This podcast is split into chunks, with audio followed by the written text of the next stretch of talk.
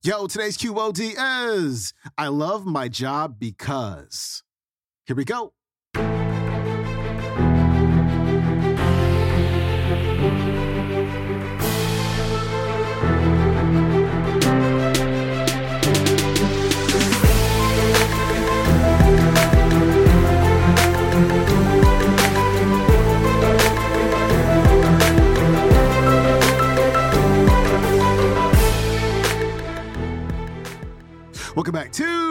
The Day Show. I'm your host, Sean Croxton at SeanCroxton.com. We've got Zig Ziglar back on the show. And if you kind of hate your job, today's episode is absolutely perfect for you because Zig is going to share an exercise that's going to swing the spotlight of your attention onto things that you may be overlooking about your job. I think you're going to dig this. Zig Ziglar coming up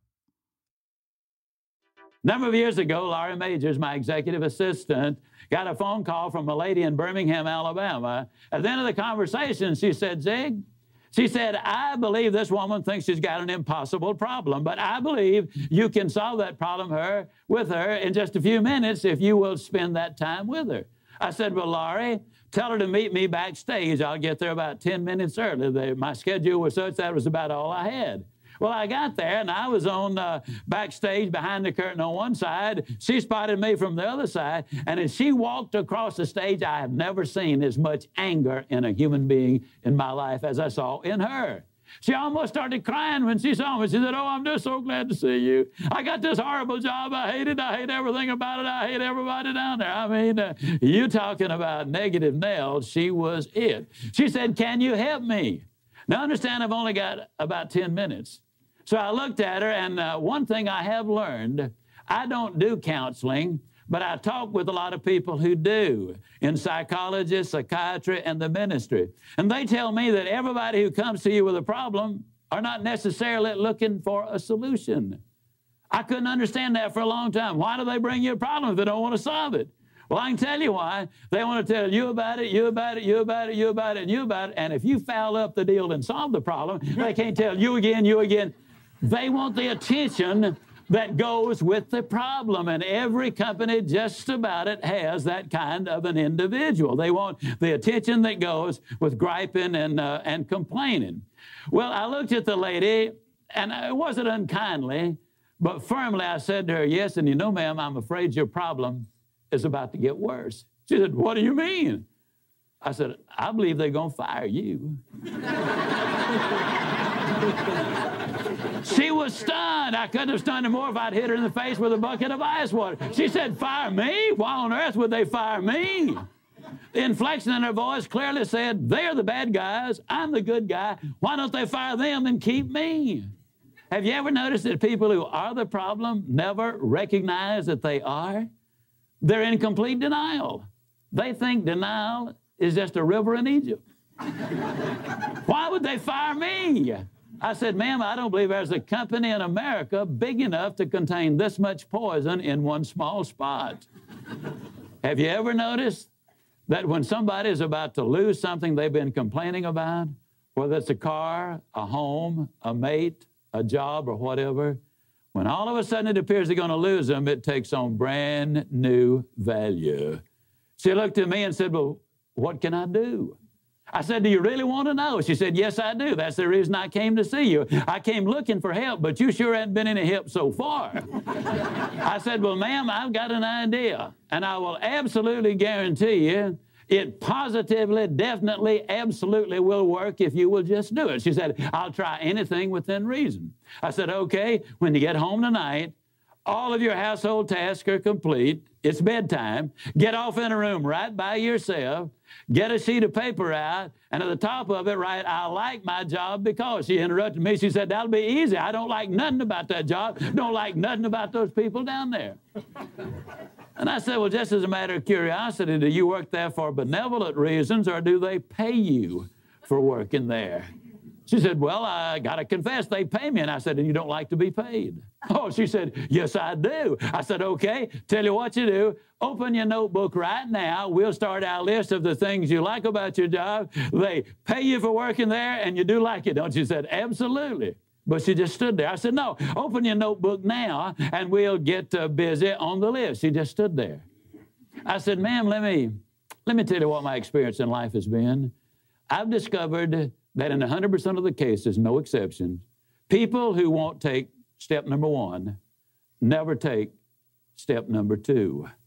You see, she had come to me with an impossible dream. Her dream was that nice Mr. Ziglar was going to solve all of her problems and she would live happily ever after. Well, folks, I got news for you. I can't solve her problems. I can't solve your problems. But I will give you some steps that I'll absolutely, definitely, and positively will work for you, as it worked eventually for her. I said, Well, ma'am, let me tell you something. Unless you're willing to take step number one right now, it's been nice talking with you. She angrily opened her notebook. Before we got through, there were 22 things she liked about her job. Not only, did, not only did they pay her for working there, they paid her above average. She had three weeks vacation with pay. She had a retirement program. She was in on profit sharing. She had health insurance, life insurance, and accident insurance. She lived less than 10 minutes from home. She was in on management decisions. The company sent her to three seminars a year to be paid for. She had her own private office and parking place. 22 things that she liked about her job. Now I said, man, when you get home tonight, everything is finished. Get off in a room right by yourself, close the doors, Change one word from I like my job to I love my job. Get in front of that mirror. And folks, I cannot say this strongly enough, but I'm going to try. The eyes are the windows of the soul. Look yourself in the eye and with excitement and enthusiasm say, I love my job because they pay me for working there. I love my job because they pay me above average for working there. I love my job because I have a wonderful insurance program. I love my job before every one of the statements. You will sleep better that night. You see, there's something hidden in what I'm saying to you now. When she says, I like my job, she's really saying, I'm grateful for my job. And of all of the emotions we can have, according to Hans Selye, the number one stress specialist in America, the healthiest of all human emotions is gratitude. I said, you go down that list. I like my job. I love my job, rather. That is a way of gratitude. You'll sleep better the first night. Tomorrow morning, when you get up, Get back in front of the mirror just before you go to work. Get back in front of the mirror and repeat the process again with excitement and enthusiasm. I love my job because, and take the list with you. Because the reality is, you see, you will have started to change from a fault finder to a good finder. Some people do really find fault like there's a reward for it. They really do. Take the list with you, and you will be able to add to that list absolutely guaranteed. Do this every morning and every night, and you will have an astonishing recovery from this advanced case of stinking thinking. Now, I didn't say that to her, but I'm saying it to you. That's what it was. It was an advanced case of stinking thinking. Well, six weeks later, I was back in Birmingham, Alabama. I was doing a follow up sales seminar. Now, the lady was not in sales, but she had been listening to my tapes. She had been listening to Automobile University, and she had discovered that everybody sells. Everybody who will ever hear this is in selling. Whether you're a school teacher, a civil service worker, a military personnel, an executive secretary, it doesn't make any difference. What you do, you sell every day of your life. There she was on the, at the sales seminar, seated on the front row, grinning so wide she could have eaten a banana sideways. I'm telling you, you're talking about somebody that was excited. She was turned on. I said, "Well, how you done?"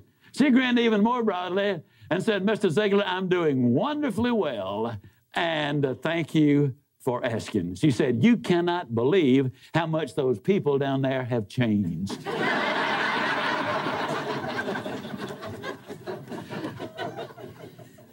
I got a lid on the line, folks. You're not going to change anybody else till you change you.